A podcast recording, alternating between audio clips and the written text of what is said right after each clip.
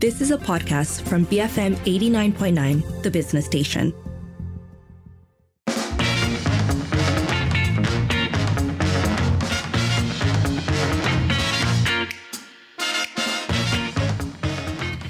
It is 5.08. You're listening to the evening edition with Sharmila, Lynn and Sharad. So first up this hour, the Malaysian Bar has passed a no confidence motion against the Attorney General. Right. So this is a resolution declaring that the Malaysian Bar has no confidence in Attorney General Tan Sri Idrus Harun for his, and I quote, abject failure to defend the judiciary and uphold the rule of law. This was uh, this resolution was adopted during an EGM yesterday and is in relation to attacks against the judiciary following uh, the conviction of former Prime Minister Datuk Sri Najib Razak in the SRC International case, particularly focused on attacks that were aimed at the Court of Appeal judge Muhammad Nazlan Muhammad Ghazali, who initially convicted Najib at the High Court. Now, the resolution also gives uh, the Bar Council the mandate to uh, give notice to the Attorney General to bring contempt proceedings against those responsible for attacking the judiciary. It might be worth noting that Idrus um, Idrus's uh, tenure expires in September. Uh, this is following an extension that was granted March the 6th. So, um, a fair amount of, uh, I suppose, a fair amount to unpack in terms of what this entails, um, what really the expectations are, the outcome from this. Uh, we did try and reach out to the AG's office. They have not yet given us a response. Uh, you will hear from us uh, if we get an update. Uh, but in the meantime, let us know what are your thoughts on this. You can call double seven double three two nine hundred, send us a voice note or WhatsApp 018 789 8899. Tweet us at BFM Radio. After this, we'll be speaking with Anand Raj, Secretary of the Malaysian Bar Council. So keep it here, BFM 89.9. Beautiful festive moments. BFM 89.9, the business station. It is 5.11. You're listening to the evening edition with Sharmila, Lynn and Sharad. And we're talking about uh, the latest news that the Malaysian Bar has passed a no confidence motion against the AG. Uh, we'd like to hear from you. What are your thoughts on this? You can call 77332900. Send us a voice note or WhatsApp 018 789 Tweet us at BFM Radio.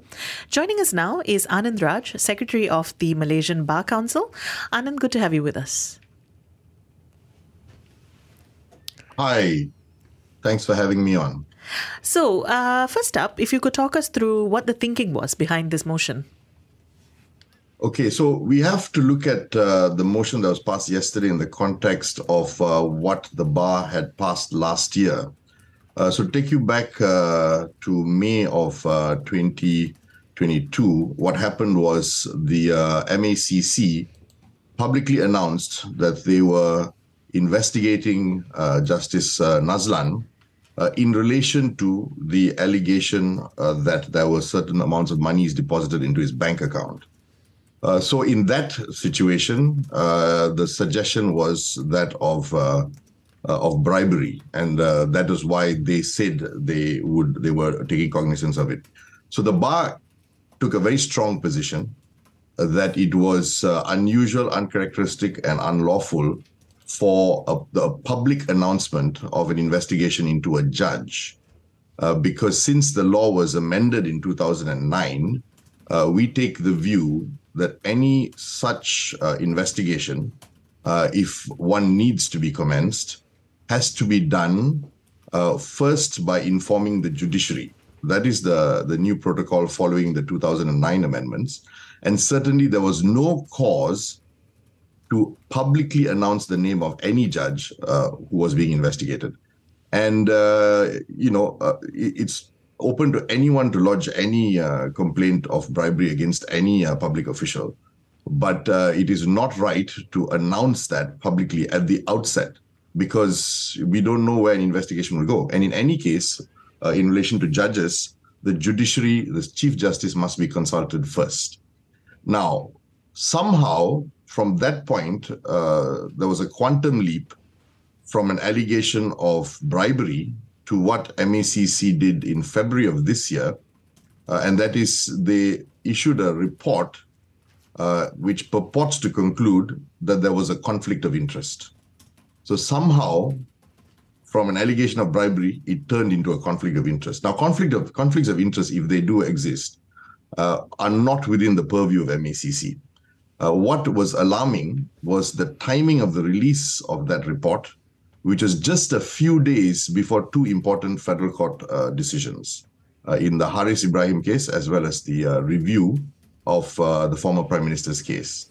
So the timing of that report being released uh, is is really very poor, uh, very poor judgment, and uh, one wonders why, uh, if there's anything else behind it. And one must also be cognizant of the fact that, that we now have two federal court decisions, two federal court decisions uh, to the effect that there was no issue of conflict of interest uh, and that no conflict actually arose. So the position that, the, or rather the conclusion that MACC purported to take was contrary to two federal court decisions. I mean, the federal court has the last say on such things. So MACC uh, have really no right to be making such a report, much less concluding, reaching those conclusions contrary to what the federal court found. Even when you look at their finding, uh, it's a rather strange finding because the rule that they claimed uh, was uh, breached was the rule that says that a, ju- a sitting judge uh, in his conduct or her conduct shouldn't do anything that gives rise to a conflict of interest. Um, and so that rule applies when one is already a judge and has no application to what uh, one's vocation was or what one's position was before one becomes a judge. So even the rule was quoted out of context. Anand, so, can I just ask you a quick question? Because uh, this resolution is targeting the AG's chambers and the AG himself. What about the, the MACC and the fact that the head of the MACC has had an extension of his tenure? Do you think uh, that dimension has been addressed? So, the couple of um, issues in your question, uh, let me just address that uh, one by one. So, it's been reported in a number of uh, uh, uh media outlets that we uh, passed a motion of no confidence against the AG. That is correct, but that's not the only thing that was passed yesterday. So, let me just take you through. We reaffirmed our commitment to defend the independence of the judiciary and the rule of law. We condemned the actions of all persons who had undermined the independence of the judiciary and scandalized the administration of justice. We admonished the minister in the prime minister's department. We declared no confidence in the attorney general. That is one of, uh, I think, six things that we passed. Uh, we deplored the action of MACC in the making of the report, the timing and manner in which it was issued, and the purported conclusion. And finally, the Malaysian Bar mandated the Bar Council to give notice to the Attorney General to bring contempt proceedings against uh, anyone who is responsible for the attacks on the judiciary, failing which uh, the Bar Council shall consider and, if deemed fit, uh, take action. So there were a number of things passed. So in relation to the extension of the MACC commissioner, uh, it was interesting that that uh, news of that broke at the same time our EGM was being held. Um, I, I, don't know uh, what kind of a coincidence it was, but um, there you have it. So, if, if I were to follow up on the uh, resolution mandating the Bar Council giving notice to the AG to bring contempt proceedings against people responsible for attacking the judiciary, must he comply with this? What happens if he doesn't? So, we cannot compel the Attorney General to take action. Uh, we have called upon, uh, we are calling upon the Attorney General to take action. Uh, we have uh, um, been dismayed by the lack of any public uh, statement coming from the Attorney General on this issue. Uh, it has been going on for at least a year, uh, and the AG's, the Attorney General has really not made his position clear publicly on this issue. So that is a matter of great concern. Because uh, as the custodian of the public interest, uh, when the judiciary is undermined in this way or is attacked in this way, uh, it is the Attorney General, it is incumbent upon uh, the Attorney General to take action to defend the judiciary. And uh, so far, nothing has been done that we can see.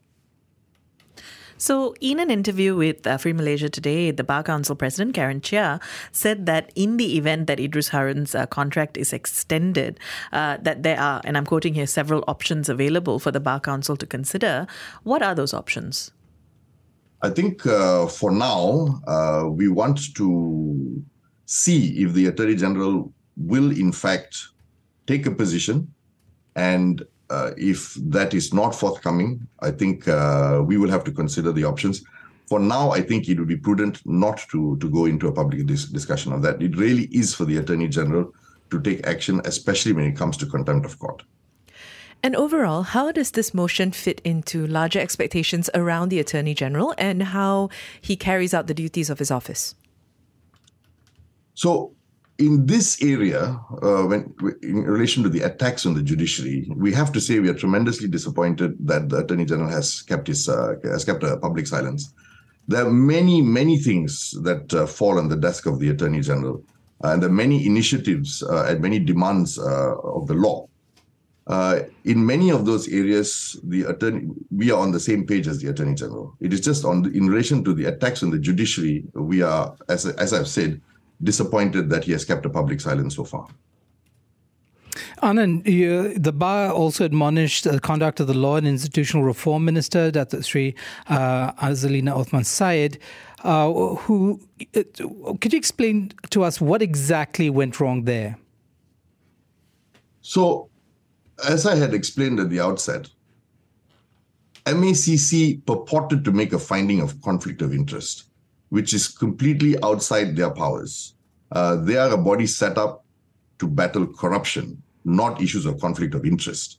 So when they made that uh, report, uh, which is uh, questionable in itself, and they wrote to the minister, uh, we really, we really don't think it is for the minister to publicize the finding uh, in that report.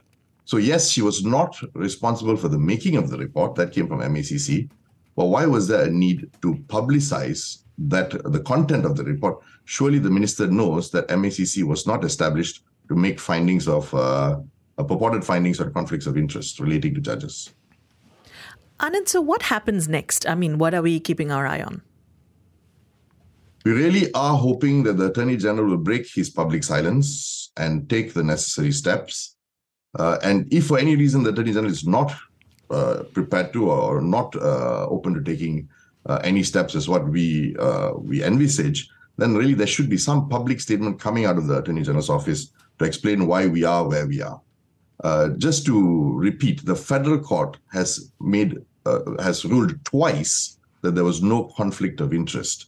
So for these uh, reports to continue uh, to come out, these uh, purported reports and these statements to continue to be made, it really does uh, affect the administration of justice. Anand, does this come down to the question of the politicization of these institutions? Uh, that they are deeply embedded in relationships with political parties. Is that what we're see- we're seeing in this particular case?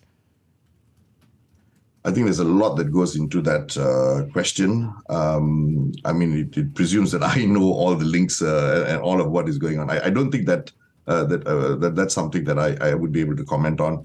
Yes, that criticism can be made, uh, but I think uh, if you know the rules are there, principles on independence of the judiciary, the separation of powers, and how each institution really needs to to to stick to to to their own parameters when it comes to performing their functions. All those rules are there. it shouldn't be for us to have to repeat and re- repeat them and to remind them uh, where the boundaries are. The fact that we are seeing that some of these boundaries are getting blurred uh, might suggest that there is politicization, but I, I'm not in a position to conclude. Anand, thanks for speaking with us today. Thank you so much. That was Anand Raj, Secretary of the Malaysian Bar Council, uh, helping us uh, really understand this uh, the latest news that the Malaysian Bar has passed a no confidence motion against the Attorney General. Uh, we would like to hear from you. What are your thoughts on this? You can call double seven double three two nine hundred, send us a voice note or WhatsApp 018 789 8899. Tweet us at BFM Radio, BFM 89.9. You have been listening to a podcast from BFM 89.9, the business station. For more stories of the same kind, download the BFM app.